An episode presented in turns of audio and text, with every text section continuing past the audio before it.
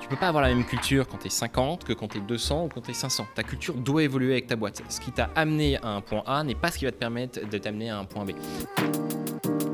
Euh, le recrutement qu'on fait au début est à la fois extrêmement important parce que les gens qu'on va recruter au tout début euh, vont conditionner les gens qu'on va attirer. Je pense qu'on serait à peine une cinquantaine dans la boîte si on n'avait pas lu ce livre. Bienvenue sur Infinite Learner, le podcast qui va vous faire découvrir les recommandations de livres d'entrepreneurs et CEO les plus talentueux d'aujourd'hui. Durant les 30 prochaines minutes, nous allons découvrir les lectures qui les ont inspirés et aidés à réussir de tant de façons.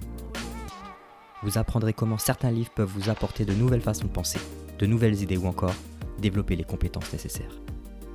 Parce que le bon livre, dans les bonnes mains au bon moment, peut changer le monde. C'est parti Bonjour à tous, je suis Morgan Perry et aujourd'hui je me rends dans les bureaux parisiens de Nest, à la rencontre de son CEO et cofondateur, Philippe de la Chevannerie. Lancé en 2015, Nest connaît une croissance folle. Ils sont passés de 0 à 500 employés en 5 ans, ont levé 10 millions d'euros en 2018 et sont désormais présents dans plusieurs pays européens.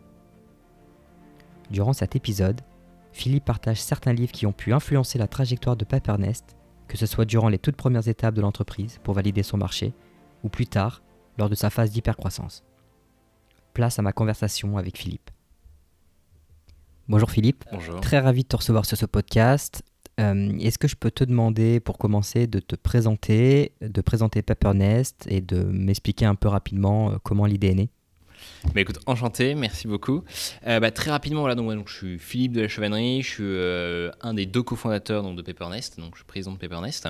Euh, nous, on s'est créé donc, en 2015 sur la base d'un constat très simple, c'est qu'en fait les gens avaient de plus en plus de souscriptions et que c'est de plus en plus compliqué pour eux de les gérer.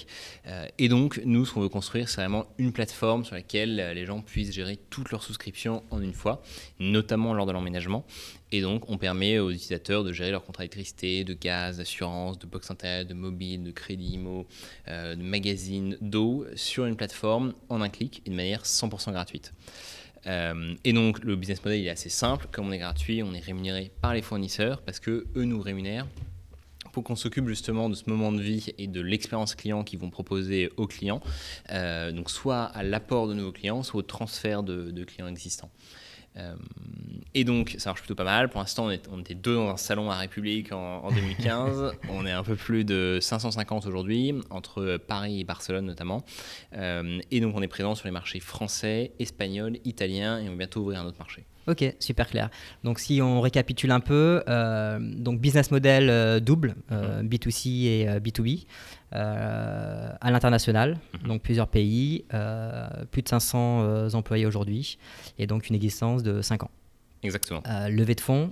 Donc on a levé une dizaine de millions d'euros auprès donc, de Partech, Idinvest et euh, Kima euh, il y a un peu plus de trois ans. D'accord. Voilà, donc on n'a pas relevé depuis. Pour l'instant, on continue à bien croître. On double de taille chaque année. On a fait plus de 130% de croissance l'année dernière. voilà, sans forcément le faire de levée de fonds.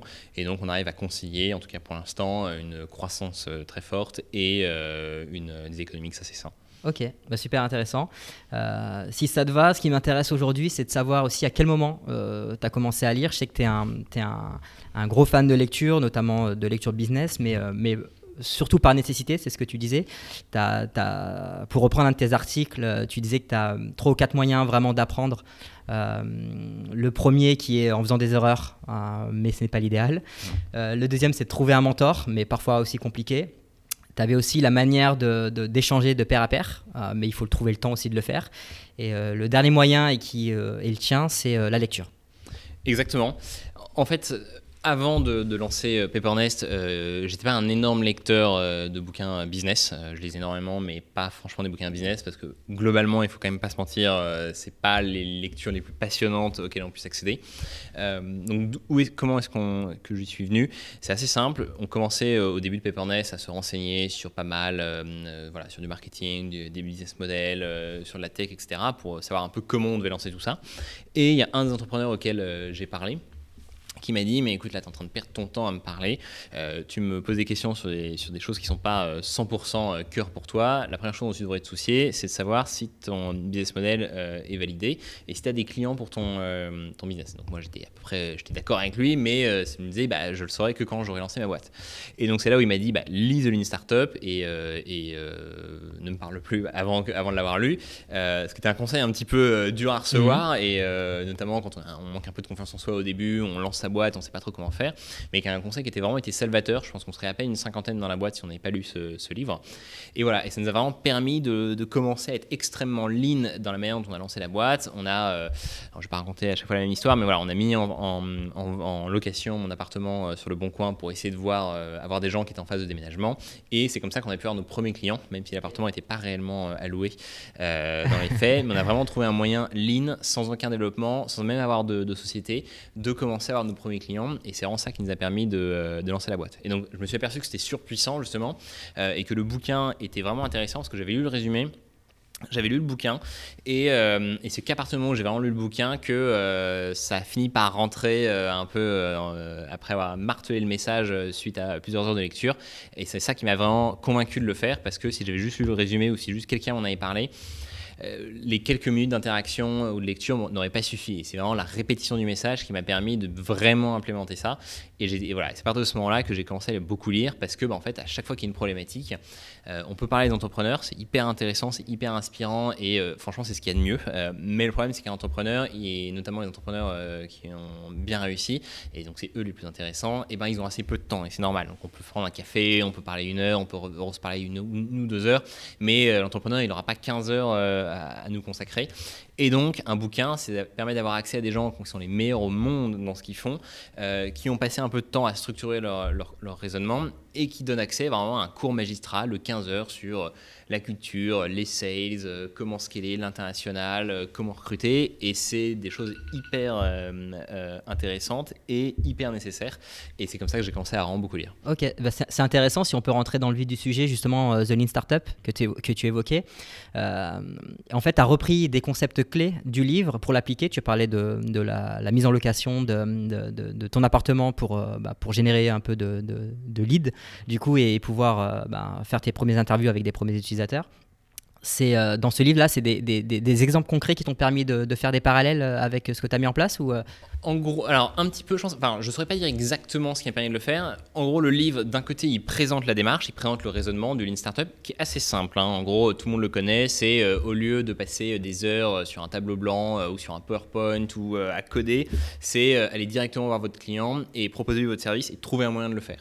Euh, le, concept, il est très simple euh, et tout le monde le connaît aujourd'hui. Mais en revanche, l'appliquer, ça demande, euh, je trouve, en fait, beaucoup plus de courage et d'abnégation que la simple connaissance théorique du concept. Parce qu'en fait, qu'est-ce que ça veut dire concrètement? Ça veut dire qu'on va commencer à vendre un service qu'on ne réalise pas. ça veut dire qu'on va vendre un service qui est de qualité extrêmement médiocre juste pour tester euh, le service. Et en fait, quand on lance sa startup, on a plutôt envie de voilà, peaufiner un peu euh, un, super service, faire une excellente expérience client, d'avoir un super produit. Et en fait, le Lean Startup nous dit non, surtout ne faites pas ça. Trouvez un même si vous êtes convaincu qu'en fait vous devez coder, vous devez investir, vous pouvez pas le tester de manière simple. En fait, il y a toujours un moyen. Euh, et il faut juste que vous preniez votre courage à deux mains et que vous allez voir des utilisateurs. Euh, et c'est en fait le fait de le lire qui euh, m'a convaincu au fur et à mesure de le faire vraiment parce que euh, je repoussais un petit peu ce test-là parce que c'est pas évident. Se confronter à la réalité quand on est entrepreneur, c'est aussi savoir si son idée va marcher ou pas. Et ça fait un petit peu peur. Et donc le fait de lire ce bouquin m'a vraiment permis de marteler le message au fin fond de mon, crâne. Et, et c'est ça qui m'a convaincu de le faire. Et je pense que la différence entre lire un résumé et lire le livre réellement c'est qu'à la fin, c'est le même contenu euh, qui est là, sauf que en lisant le, livre, on comprend beaucoup mieux pourquoi c'est fait, on voit quelques exemples, et donc on finit par en être convaincu plutôt que de, savoir uniquement quel est le concept. Et c'est ça qui permet de passer à l'action. Ok. Et, euh, et, du coup, quel autre concept de ce livre-là? Alors là, tu parlais de, de, du moyen d'aller chercher des, utilisateurs pour les interviewer et, euh, et, voir s'il y avait une valeur dans ce que tu proposais. Est-ce qu'il y a d'autres concepts que tu as réutilisés dans ce livre-là ou c'est vraiment le concept clé c'est vraiment le concept central du lean, c'est euh, dès qu'on a, et, ça s'applique aussi aux produits, ça qui est assez intéressant, dès qu'on a une idée, dès qu'on a une feature, euh, dès qu'on a un projet qu'on veut, qu'on veut lancer, arrêter de euh, se cacher derrière des business plans derrière des grooming, derrière voilà, des, des, des, des, idées, des, des plans qu'on veut, qu'on veut réaliser. Et c'est trouver un moyen très simple d'aller voir des users. et donc ça s'applique à plein de champs différents, que ce soit des champs business, des, des lancements de nouveaux produits, des lancements de nouveaux pays. Mmh. voilà. Donc je pense que Lean Startup, c'est vraiment un bouquin qui est assez, enfin, où il y a un seul, euh, un seul, euh, une seule conclusion qui est assez simple, un seul concept, mais euh, qui peut se décliner sur beaucoup de secteurs et beaucoup de, voilà, de tests qu'on peut faire dans une startup, que ce soit sur le, marché direct, la validation du marché, mais aussi au sein du produit, des RH, la manière de, de, créer des sales. Il y a, on peut l'appliquer à peu près à tout. Ok, super intéressant. Il euh, y, a une problématique euh, qu'on a évoquée un peu, euh, un peu en off, tous les deux, notamment compte tenu ben, de l'hypercroissance de, de ta boîte, c'est la problématique de la culture. tu m'en as parlé brièvement, mais j'aimerais bien qu'on s'arrête sur cette problématique-là.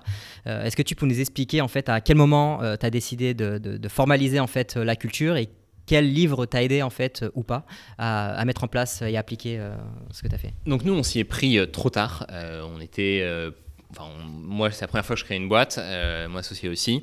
Euh, donc voilà, donc on, avait plein de choses à faire, on essayait de créer la boîte, de la scaler, euh, etc. Et donc, on s'est pris un peu trop tard. on a commencé à formaliser notre culture quand on était à peu près 60-70. D'accord. ce qui est un peu tard. Et donc, qu'est-ce qu'on a fait? On a commencé à lire, on a lu des posts médiums, j'avais lu trois bouquins, etc. On avait tous les deux lu Delivering Happiness de, Tony Sier, donc le, fondateur de Zappos.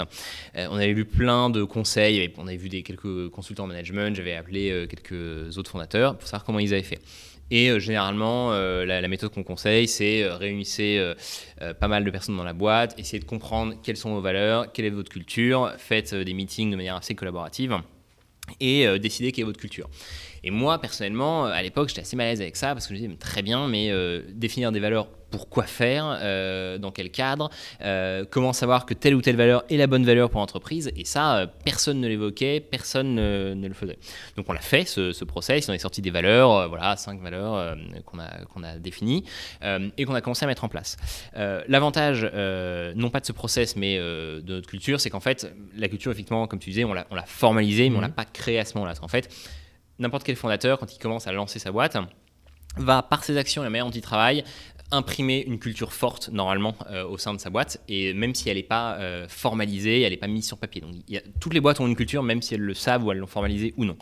Euh, par ailleurs, par, ses actions, par le fait de communiquer, par exactement par les comportements qu'il va qui va qu'il va valoriser, au contraire par ceux qui vont qu'on va essayer d'éviter dans une startup, par les manières de faire, etc. Et ça, tu en avais conscience dès le début ou c'est en lisant un livre qui t'a mis le point sur au fait, j'ai déjà instauré ma culture sans le savoir? Non, à l'époque justement euh, les contenus que je lisais sur la culture, ça me paraissait très flou. Il y avait euh, énormément de bullshit, honnêtement. Et, c'est normal, en startup, on doit vendre du rêve, des paillettes, et l'hypercroissance, c'est quelque chose qui est, un, truc super.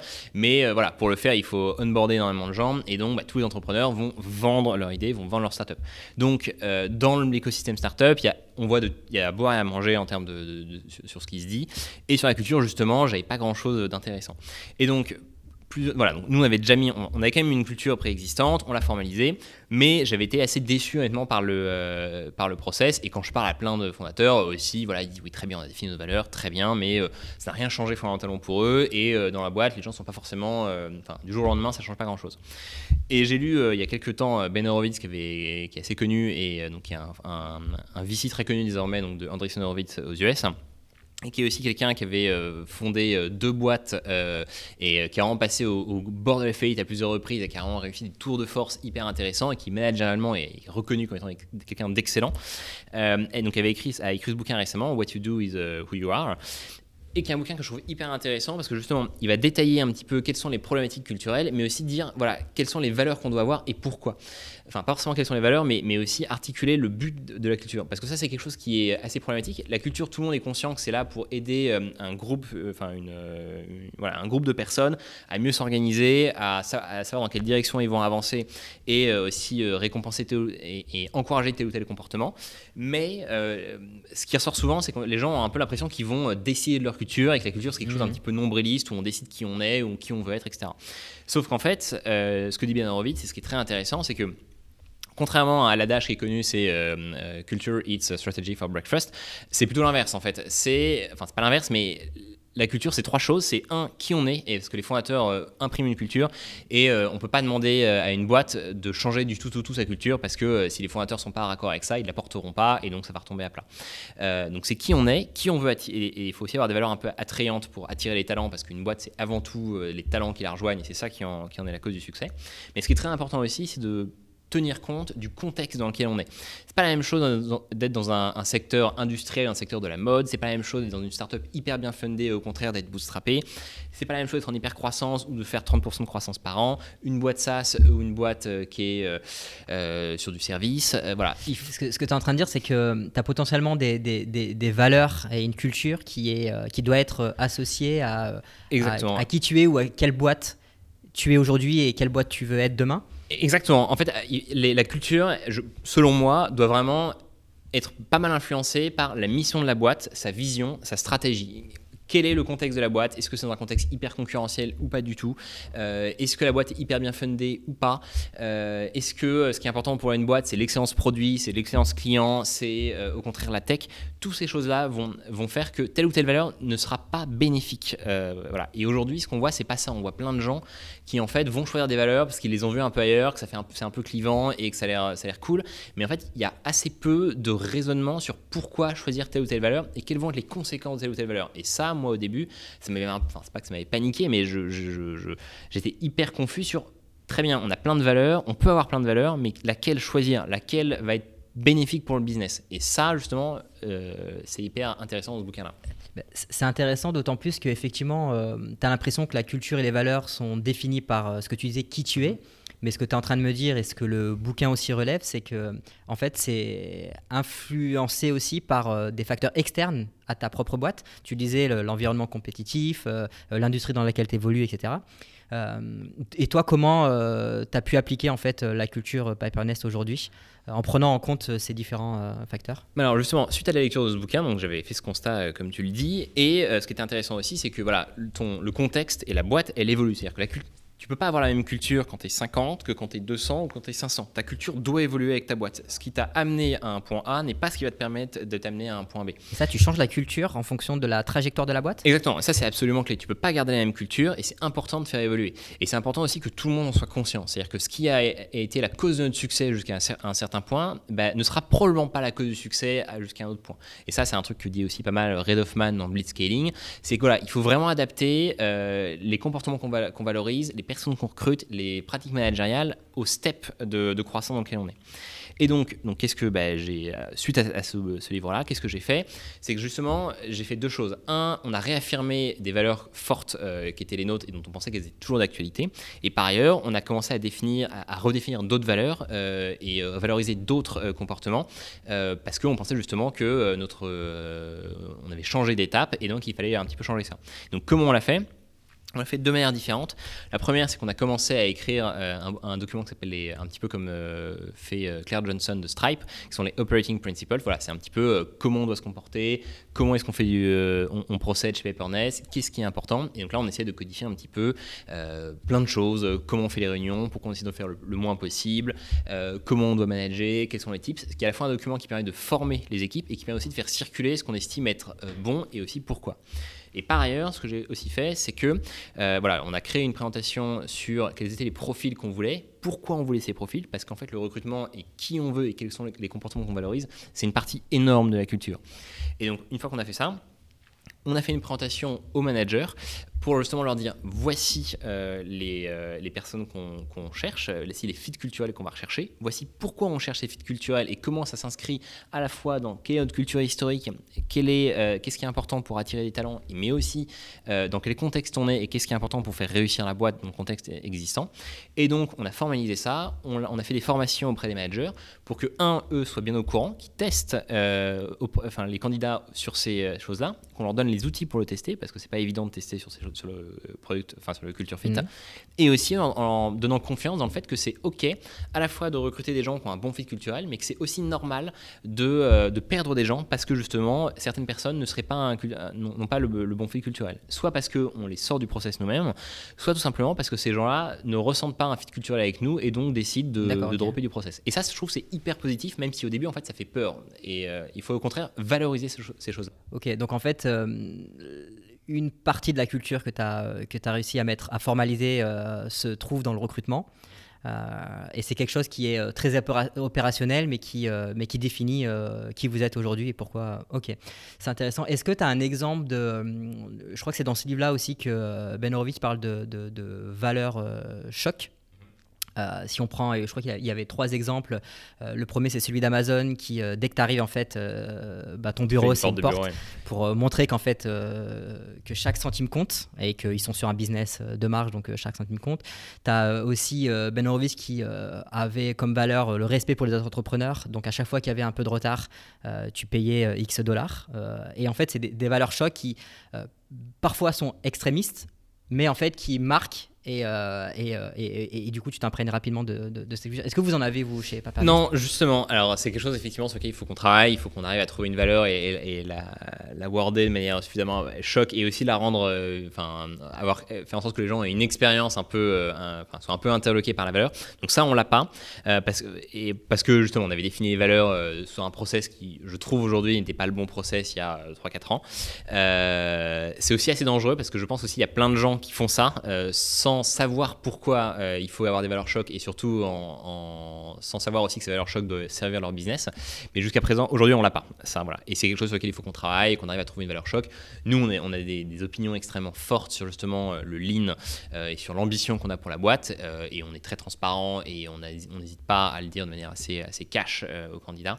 et ça s'incarne réellement au jour le jour dans les décisions qu'on prend, dans les décisions que les équipes prennent et, et dans des décisions qui peuvent être très structurantes pour la boîte. Mais on l'a pas effectivement effectivement, il n'y a pas une, expérience un peu choc de ces valeurs quand les gens arrivent chez nous. D'accord, ok. Est-ce que tu peux nous, partager, euh, alors tu as vécu euh, de 0 à 500 employés, du coup, euh, potentiellement tu as vécu plusieurs formalisations de culture. Est-ce que tu en as eu deux ou trois différents, toi, entre 0, 50, 50, 100 et 100 maintenant à 500 Est-ce que tu as, remarqué en fait un, changement radical de, culture ou alors c'est juste une évolution qui vient alors, il y a des évolutions culturelles, ça c'est indéniable, euh, à la fois euh, d'un point de vue des valeurs et aussi d'un point de vue des gens qu'on recrute et des gens qui, rejoignent la boîte. Quand on au tout début, bah, au début, euh, personne ne nous connaît, c'est vraiment le mode guérilla, on teste dans tous les sens, et au début, bah, il se passe rien, on fait 0 euros de chiffre d'affaires, etc. Donc voilà, donc c'est vraiment une culture où le test est, roi, et, il faut continuer à itérer très rapidement. Euh, ensuite, nous, dès, qu'on commence à atteindre un petit peu le product market fit, là, il faut commencer à shifter un peu les, euh, valeurs. On, est on a rajouté à notre culture du lean le lean zen perfect. Le zen perfect, c'est pour dire que, bon, une fois qu'on a fait des tests, euh, par contre, c'est pas pour autant qu'il faut tolérer un travail mal fait et parce que voilà, c'est aussi le danger d'une valeur. Toute valeur bien implémentée aura un, enfin, aura un pendant aussi qui sera négatif. Et donc, on voulait aussi montrer que, voilà, une fois qu'on avait testé des choses, il fallait passer à l'étape suivante et scaler euh, voilà, les différentes choses qui marchaient bien. Et donc là, on a mis euh, l'accent sur justement euh, à la fois des profils qui étaient capables de structurer et de scaler des, des process et tout en continuant à créer de la valeur. Donc on a vraiment réussi à avoir les deux. Euh, l'étape suivante, c'est euh, de recruter un cercle de managers qui eux-mêmes vont pouvoir être, continuer à structurer la boîte, continuer à, innover, tout en recrutant eux aussi des équipes euh, très pertinentes. Et on a mis de plus en plus l'accent sur la capacité des managers à recruter eux-mêmes des, très des, très bons talents. Et ça, c'est quelque chose qui est clé parce que euh, le recrutement qu'on fait au début est à la fois extrêmement important parce que les gens qu'on va recruter au tout début euh, vont conditionner les gens qu'on va attirer. Les mhm. gens, si on arrive à avoir un très bon recrutement au début, ça, va être très facile d'attirer d'autres personnes très, très bonnes parce que justement elles vont voir que le niveau moyen de la boîte est intéressant. Les gens qui sont plutôt bons dans leur job, ils ont envie d'être challengés, ils ont envie d'apprendre d'autres personnes et donc le fait de voir qu'il y a des gens qui sont compétents, ça va les attirer.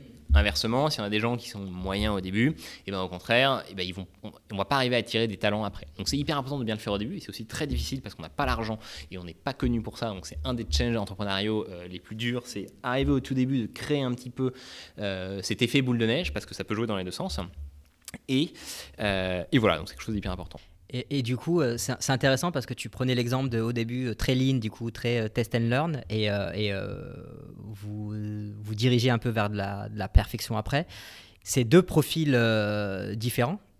Est-ce que tu perds des gens en fait Alors, dans cette aventure-là entre le moment où tu as besoin des mecs qui bootstrap et qui testent beaucoup et... Pas forcément mais, en vrai, il y a des manières de le faire. Nous, on continue toujours à tester énormément. Et chaque année, euh, moi, j'ai toujours euh, donc, à tout le monde dans la boîte, euh, voilà, vous allez arriver avec plein d'idées. Vous aurez sans doute une dizaine de très bonnes idées. Il y en a 8 qui vont être implémentées. Enfin, 10, qui vont être implémentées. 8 qui vont lamentablement échouer. C'est pas parce qu'elles étaient mauvaises, c'est pas parce qu'elles étaient mal implémentées.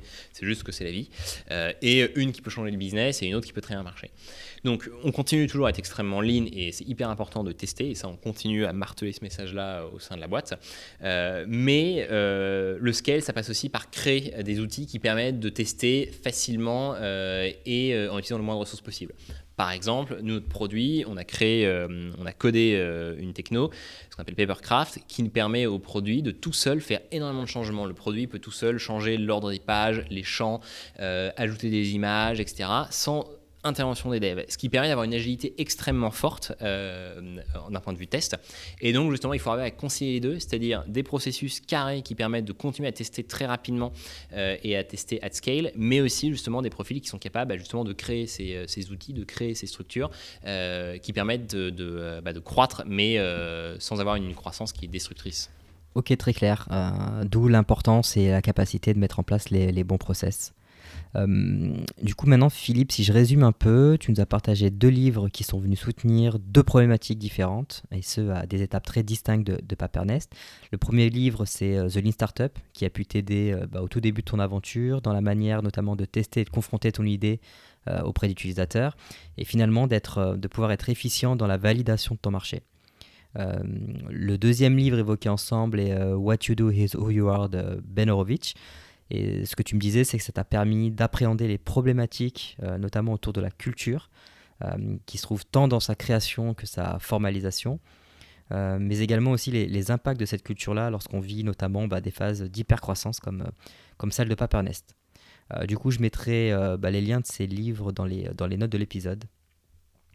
pour conclure, est-ce qu'il y a un livre que tu lis actuellement et qui t'aide à progresser sur un sujet en particulier? Oui. Alors, un, livre que je viens euh, de terminer euh, récemment, c'est euh, High Growth Handbook de Ella Gill, que je trouve extrêmement intéressant pour des boîtes justement de taille, parce que ça concerne justement le step où on va passer de 500 à peu près ou 250 euh, à 2000. Euh, et, ça, euh, c'est très rare d'avoir des, feedbacks intéressants là-dessus parce qu'en fait, il n'y a pas tellement de gens qui l'ont fait ou alors ces gens-là sont très peu disponibles. et ce livre est très intéressant parce que justement, il permet de mieux comprendre comment justement les, fonctions classiques se structurent. Parce qu'au début, quand on est en, startup, on est hyper, on est dans le cambouis, on réinvente tout et voilà, sans forcément s'inspirer de, des best practices qui peuvent exister ailleurs.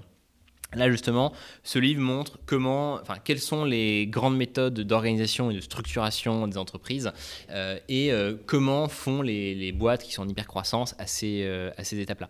Et ça, je trouve que c'est hyper intéressant parce que justement, il y a peu de contenu là-dessus. Donc là, là tu l'as pas fini?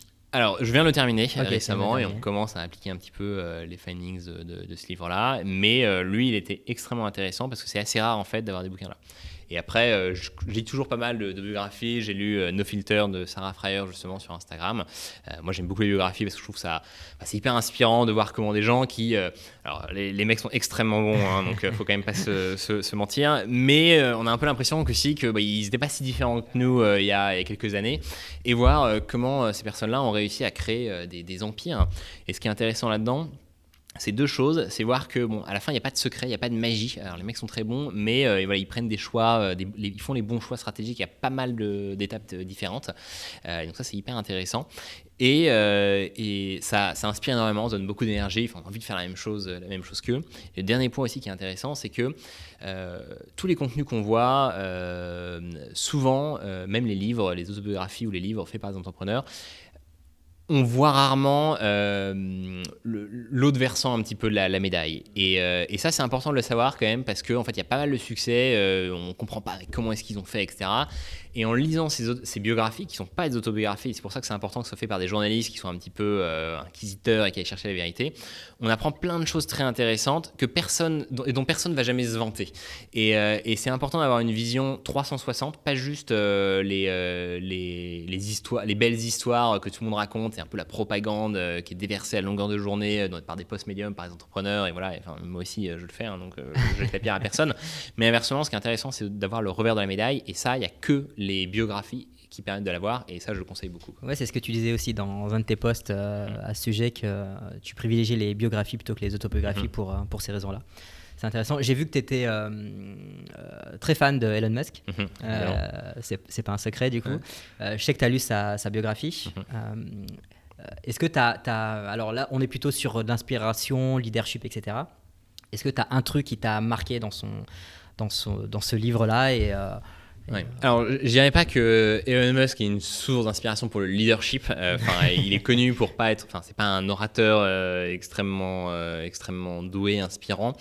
En revanche, ce que je trouve incroyable chez Elon Musk, c'est un, euh, les, euh, voilà, les problèmes qu'il va, va adresser. c'est, un, leader technique, c'est par ses, ah actes, par son action. Exactement. Enfin, il, a adressé des problèmes que personne, enfin, personne n'avait osé adresser réellement. Ou alors toutes les personnes qui l'avaient fait, c'était, euh, total, avait totalement échoué et tout le monde s'est, moqué de lui quand il a lancé SpaceX ou, ou, Tesla. Enfin, l'ampleur de l'exploit qu'il a réalisé, je trouve, est, est assez incroyable.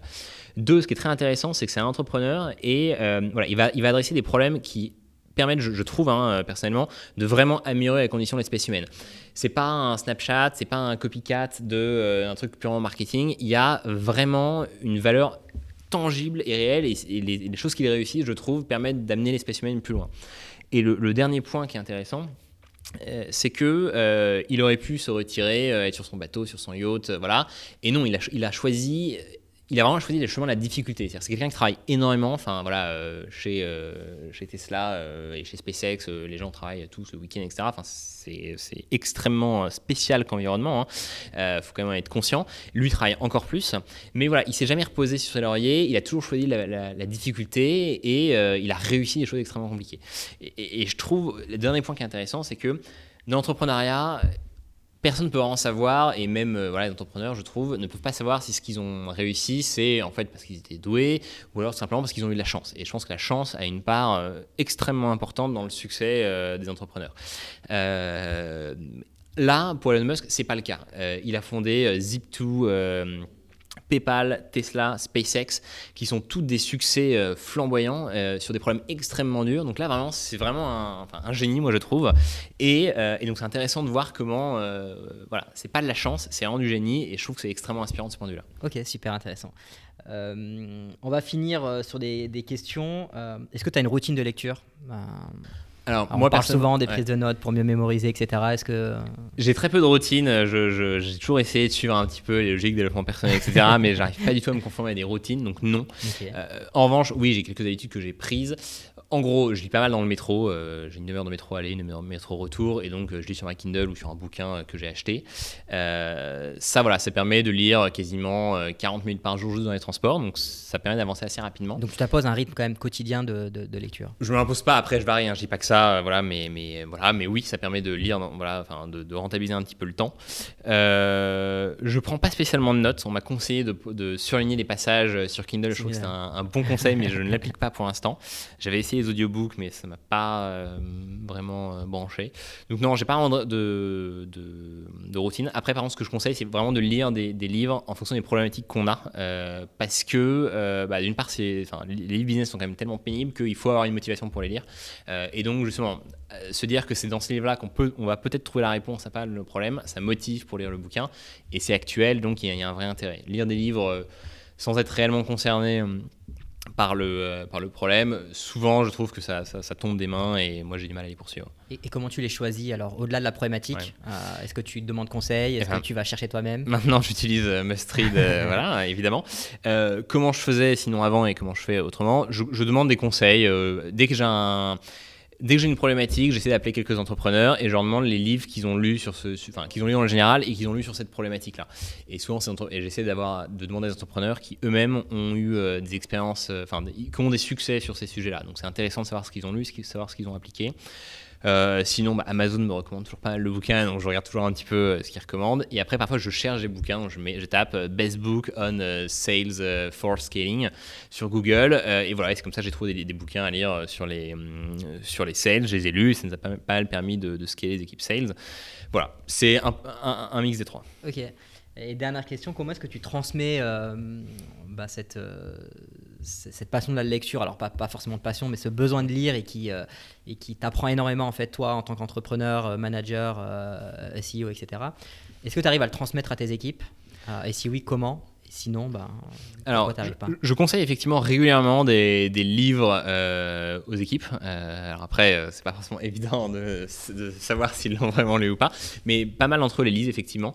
et souvent, ils sont assez intéressés. Et il y a certains qui sont vraiment demandeurs. Donc, il y a des gens qui, voilà, enfin, une, fois qu'on a lu un livre et que ça a permis de, de résoudre des problèmes qu'on avait, ben, les gens comprennent vraiment la valeur, bah, tout comme moi, je l'ai compris aussi, compris aussi. Et, et, voilà, donc les gens deviennent demandeurs. Donc, si on on arrive à conseiller le bon livre euh, à une personne qui avait une problématique et que ce livre euh, l'aide, bah, souvent les gens reviennent et demandent d'autres lectures. Moi, je partage un petit peu aussi euh, des, lectures que j'ai lues en interne. On discute souvent, on échange sur les, lectures qu'on a.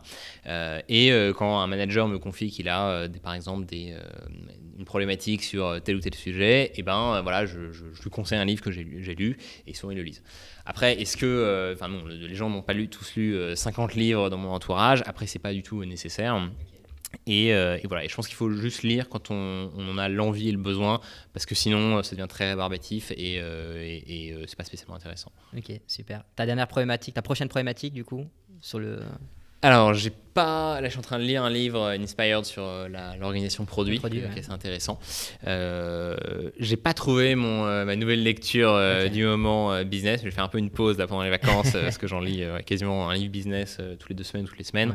Voilà, donc j'ai aussi mes, mes, mes, périodes où je, n'en lis quasiment pas.